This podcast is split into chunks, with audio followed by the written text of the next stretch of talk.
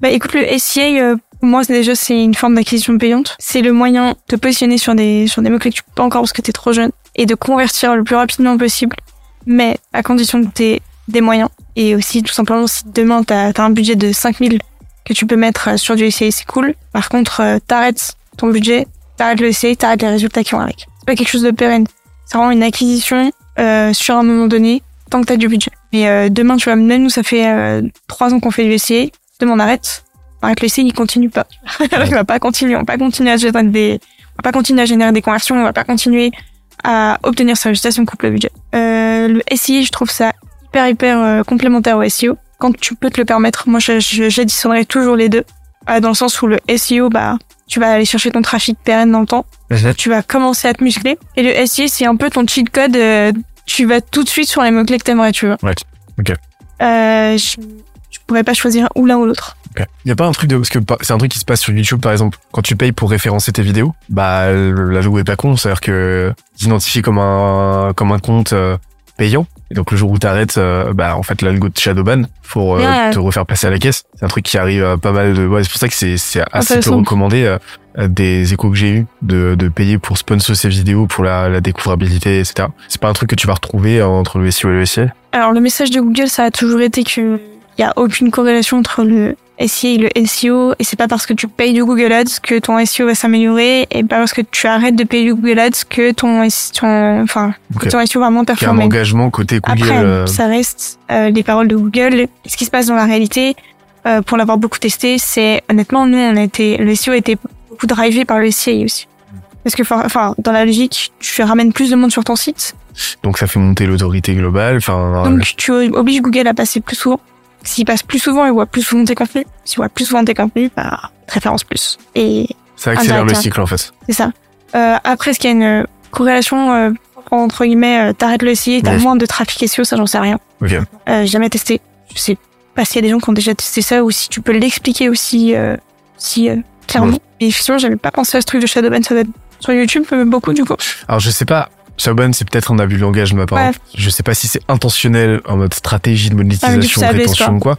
C'est juste que bah forcément tu vas driver masse de trafic euh, froid sur euh, sur euh, sur du contenu. Donc les gens vont cliquer parce que tu vas spam, tu vas spam. Donc au bout de la dixième impression, bah ils vont cliquer pour aller voir forcément. Mais ça te ramène en fait des viewers pas très quali qui au pire des cas en fait effectivement tu vas du shadowban, mais euh, dans cette hypothèse là en fait, c'est juste que tu vas avoir des viewers qui vont euh, pas être suffisamment engagés, qui vont pas rester assez longtemps. En fait, ça va juste niquer tes stats, qui va faire que l'algo va, va se dire, euh, bah le contenu est pas ouf, je le référence pas, et au bout d'un moment, tu te retrouves euh, pas shadowban, mais euh, mais juste euh, juste snobé par l'algo qui euh, qui t'a catégorisé comme euh, un profil pas ouf quoi. Ok. Chat pas ouf. En tout cas, quelle que soit l'explication, bah c'est pas très recommandé sur YouTube de faire ça. Mais après, dans ton cas, ça. En fait, ce qui est super intéressant, c'est que ouais, comme tu l'as dit, le SIA génère du flux à court terme et du flux cons- constant. Et après, le SEO, euh, bah, elle te permet de générer cet effet cumulé, quoi. T'as dit effet, effet de levier du SIA avec effet cumulé du SEO. En fait, là, euh, là, ça, ça fait des chocs à pic. Ouais, c'est une petite euh, petit cocktail explosif. Puis Ouais. en fait, partir du principe qu'en gros, Google il t'a- il t'accorde un Ouais. espèce de de quota. Il va te dire bah ok tous les jours je vais passer euh, 10 fois chez toi. Je vulgarise euh, énormément. En fonction de tes stats actuelles, je vais passer 10 fois. Ok, mais si je level up, est-ce que tu passes plus? Ouais, je passerai plus si tu level up. Ok. Je vais aller essayer. Je vais générer un peu plus de trafic. Il va se dire, oh, il y a beaucoup de monde qui passe chez toi. C'est, je vais venir voir ce qui se passe un peu plus souvent. Qui monte le quota à 15. Il va venir plus. Après, tu vas générer encore plus parce que forcément, il passe plus, donc t'es plus référencé. Donc plus tu publies, plus tu ranks. Tu ranks, Du vent, plus tu, plus tu vends et plus tu tu peux tu prends des trafics. Plus tu prends des visiteurs, plus tu prends du trafic SEO, etc.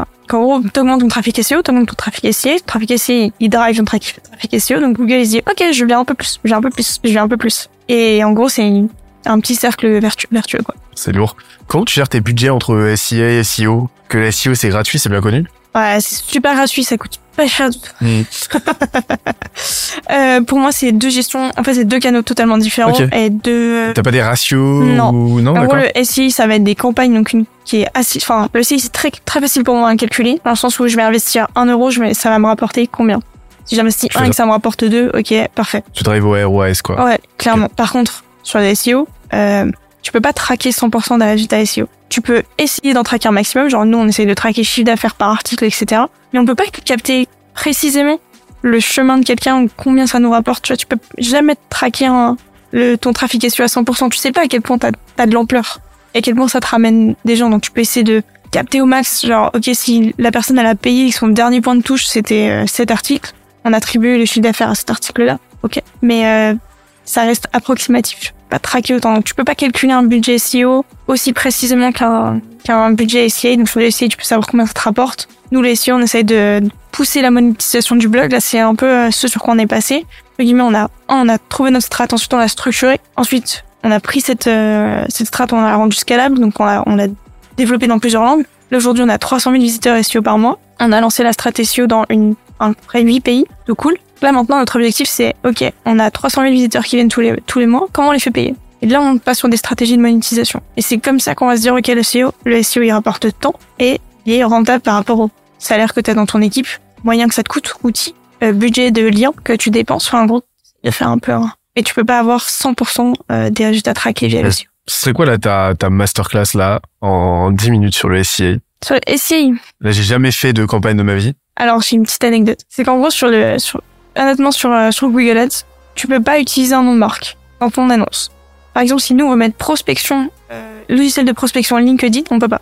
Parce que LinkedIn, c'est une marque, donc tu peux pas l'utiliser. Sauf que, moi, j'avais envie de me dire, attends, petit filou, Mais comment je peux tu vois on pouvait pas faire une annonce sans le mot LinkedIn c'est super dur tu vois de, de target précisément maintenant on fait des, des trucs euh, un peu euh, détournés mais tu vois il y aura pas d'annonce plus pertinente que si tu mets logiciel de prospection LinkedIn tu vois tu mets logiciel de prospection ça reste vague. Et ok comment je peux utiliser le mot LinkedIn alors que je peux pas l'utiliser? En fait c'est con juste pendant trois ans ça a marché. J'ai remplacé le i de LinkedIn par un l minuscule. Et du coup c'était pas LinkedIn mais visuellement c'était LinkedIn tu vois parce qu'en gros c'est à peu près euh, ça, ça se lit de la même manière.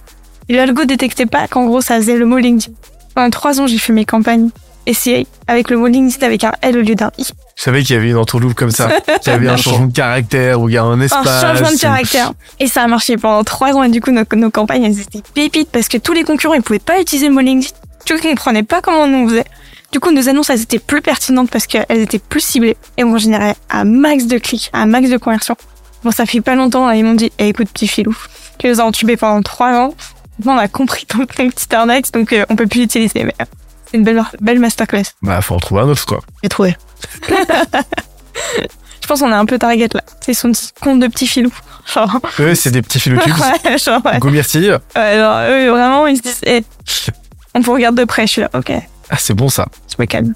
Et donc, en fait, c'est ce qui t'a permis, euh, Mais en fait, on avait des annonces euh, plus pertinentes que, les, que les concurrents parce qu'ils pouvaient pas utiliser le mot LinkedIn alors que nous, oui. excellent. Donc, il y a une dimension créative. Ouais, il faut être très créatif en SEA parce que déjà, t'as t'es l'annonce en haut Mm. quand les gens ils tapent un truc. Et souvent, si t'es pas pertinent, c'est chiant, tu vois. Je sais pas, tu tapes Canva et là, tu tombes sur genre une vidéo de YouTube euh, annonce en mode euh, ah comment utiliser Canva alors que tu voulais juste arriver sur Canva. C'est chiant si tu cliques sur le premier lien, tu vois. Tu voulais pas aller sur YouTube, tu voulais sur Canva. C'est super chiant. Donc faut être hyper pertinent, faut être créatif, faut attirer l'œil puisque les gens ont l'habitude de voir les annonces. Du coup, souvent ils, ils descendent direct au résultat. Il y a des extensions aussi qui qui te permettent de pas afficher les euh, en gros les résultats de SEA. Euh, donc faut avoir de la gueule, faut avoir un peu de créa, faut aussi pas hésiter à partir sur des pas que des annonces textuelles, pas que du texte, mais aussi faire des, annonces vidéo ou des annonces images, créer des visuels. euh, il est diffusé à plusieurs encarts sur les pages euh, Google, je crois, entre guillemets. Beaucoup de créativité, il faut beaucoup de réactivité. Un compte SEA qui tourne bien, c'est un compte SEA qui est suivi quotidiennement par quelqu'un. Est-ce que ce mot-clé dépense trop? Est-ce que les clics qui sont dessus sont pertinents? Est-ce que ça fait de la conversion ou pas? Est-ce que mes annonces, elles sont toujours au top? Parce que t'as un, en gros, t'as un note de 0 à 100. Tu vois, est-ce que ton, ta- ton annonce, elle est pertinente ou pas euh, Un peu revue par l'algo Google, entre guillemets. Il faut toujours être au top. Ok, performance, je change des mots. Ok, je fais de la B-test. Ok, je change ça. Ok. Sera un compte. C'est quoi les grands tenants de, bonne pratique SEO, genre? SEA. Bonne pratique SEA. Ouais, genre, Euh, les grands principes euh, dépend de la plateforme. De? Google, ça dépend de la plateforme. C'était sur Google Ads, Yes. YouTube Ads, Instagram Ads, Facebook Ads. T'as des, tu vas avoir Mais des règles différentes. Les premiers principes, genre, vraiment, euh, que tu vas retrouver à chaque fois. Euh, les premiers principes, c'est bien choisir tes mots-clés. Toujours. C'est-à-dire que ça nous est déjà arrivé de dépenser 45 euros sur un clic parce qu'on n'avait pas vu que ça dépensait autant. Et franchement, si t'as un, pas un, un gros budget, chier. 45 euros le clic, c'est, Euh, ensuite, faut euh, avoir des annonces qui sont très pertinentes, très créatives. Pas euh, le classique, euh, ouais, on vend euh, ça à cliquer ici, tu vois. Genre, euh, respecter aussi ton copywriting et, en- et en- ça fait partie de ta toile d'araignée. Donc, faut que ton branding il soit aussi fort aussi ici. Si on retrouve pas ton copywriting, on retrouve pas ta marque dans tes annonces, les gens vont pas cliquer. Que ça fait partie de cette, de cette toile d'araignée. Ils vont passer tes annonces ici, ils vont ton article de blog. Après, je sais pas, ils vont rendre tes posts LinkedIn et tu rentres dans leur tête. Euh, et après, c'est de la régularité. En gros, du monitoring, quoi. Ok. Tu regardes tout le temps ce que ça perd, ça perd pas. En fait, ton cib- ciblage, mais le ciblage, c'est quoi? C'est tes mots-clés dans ce contexte-là. Bien identifier tes, des, des mots-clés intentionnistes euh, qui euh, vont te permettre de rattacher à ta proposition de valeur, ainsi de suite. Après, ouais, ta créa, donc c'est-à-dire euh, quelque chose qui dénote, euh, qui te permet de différencier de ce que les autres font, et qui te permettent euh, de donner envie, en fait, de créer un information gap. De ce que je comprends, c'est, euh, ouais, euh, je suis utilisateur, j'ai compris qu'il y avait une valeur potentielle, quelque chose à aller chercher, mais j'ai besoin d'en savoir plus, donc je clique, en fait C'est ça. cette idée-là. Et après, bah, bah ouais, un travail plutôt technique de monitoring, ouais, de, de surveillance, en fait. Ouais, c'est ça. En fait, t'es bon à SEA quand t'es chaud sur les optimisations. Ok. C'est quoi, là, vraiment, les axes d'optimisation euh, les plus euh, courants? Vraiment, enfin, que tu vas faire 80% du temps. 80% du temps, tu peux changer le texte. Ok, juste, euh. Pour être sûr que tu parles euh, avec les bons mots à la bonne personne. ok, Souvent, c'est formulation de phrases et euh, proposition de valeur. ok, Par exemple, t'as accès à fond ton annonce sur le fait que ça va te faire gagner du temps, mais la personne s'en fout du temps. Ce qu'elle veut, c'est gagner de l'argent. À côté de la plaque. Donc, elle va pas cliquer. C'est vraiment toujours de l'optimisation, d'être sûr dans, dans le besoin, répondre aux besoins de la personne Ouais. et parler comme il faut à ta cible. ok. 90% du temps. Il y a une bonne pratique sur YouTube qui consiste à écrire 10 titres différents. un peu la même. Tu peux faire pareil sur euh, Google Ads en général quand tu fais une annonce. T'as 10 titres. Et c'est Google qui va choisir lequel il va afficher. Ok. Entre guillemets. Il va, en fait, toi, tu vas lui donner de la matière. Et lui, il va tester, l'algo il va faire le taf. Ouais. Mais c'est vrai que moi, je pense, ce mot-là, ce mot-là, hop là, nickel. Et des fois, c'est pour ça que des fois, il dit, OK, ton annonce, elle est moins bonne. Elle était passée de très performante à moins performante parce qu'il faut que tu lui donnes un peu plus de matière Ok. pour qu'il aille faire tourner l'algo. Donc en fait, c'est un travail euh, finalement de ce que je comprends pas si technique que ça, mais c'est un travail de rigueur et c'est un travail de, de flux en fait. Ah, Bien sûr, il y a quelques optimisations à Bien sûr. techniques de ton compte Toujours. et être sûr que ça, c'était parti sur les bons paramètres. Je suis sûr que, je sais pas, t'as passé le contrôle technique de ta voiture, tu vois, pour qu'avant qu'elle prenne la route. C'est à peu près pareil pour ton compte SIA. Mais une fois que t'as compris à qui tu parles, comment ta cible parle et par quel biais tu vas aller leur montrer que t'existes, après c'est que de la créa. Ok. Et euh, ton ton ton funnel, comment tu le gères? Parce que tu m'as dit euh, au début que c'était très rudimentaire. Euh, on, on- je crois pas que toi non plus de ton côté tu parles de funnel en tant que tel, mais de, de voilà de parcours de conversion euh, au pluriel. Hein. Euh, mais euh, aujourd'hui, structure comment C'est quoi ta philosophie par rapport à ça? SIA ou SEO Au global. Au global, euh, en gros, mon but, ça va être, si je sais à peu près qui je veux attirer, ça va être d'être ultra visible sur tous les canaux. Ok. Alors là, on target les gens euh, qui cherchent à prospecter sur LinkedIn. Bah, je vais me rendre visible en SIA, en SEO et sur LinkedIn, sur les trois canaux. Juste histoire de rentrer dans, dans sa tête, dans sa sphère. Ok. Pour que même s'il a aujourd'hui, il n'a pas besoin d'un outil de prospection LinkedIn, demain il a besoin, il va pas chercher les concurrents et se dire, ah bah ouais, ouais Alexis, euh, j'ai vu passer ça 15 fois autour du sujet, trop bien. Donc ce que je vais faire, c'est qu'en SEO, je vais me rendre ultra experte sur la thématique, quitte à écrire des fois sur des trucs qui n'ont rien à voir avec la prospection LinkedIn, genre emoji LinkedIn, tu vois. Ou euh, c'est quoi la nouvelle fonctionnalité de LinkedIn? Comment écrire une bonne description, un bon profil LinkedIn. tu vois. C'est pas directement tourné vers petite prospection LinkedIn, mais ça reste dans sa sphère et dans ce qu'il peut taper. En gros, je vais essayer un peu de lui montrer que je suis expert dans le sujet sur ça. Ça va être le début un peu de la fenêtre, omniprésence. Après, il va, je sais pas, il va traîner un peu sur LinkedIn, il va avoir des posts. D'où Alexis, un peu partout.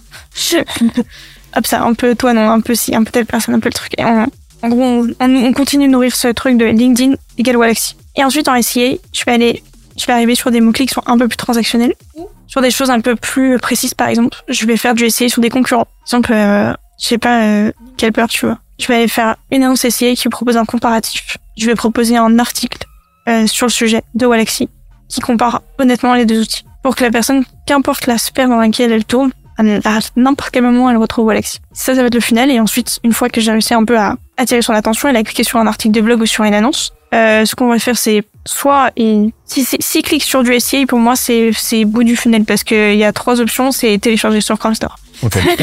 Télécharger Chrome Store, télécharger Chrome Store, télécharger Chrome Store, c'est tout. D'accord. Par contre, s'il arrive sur un article de blog, euh, là, on va proposer une autre. euh, soit tout simplement, il y a des petits boutons assez random euh, télécharger Walaxy.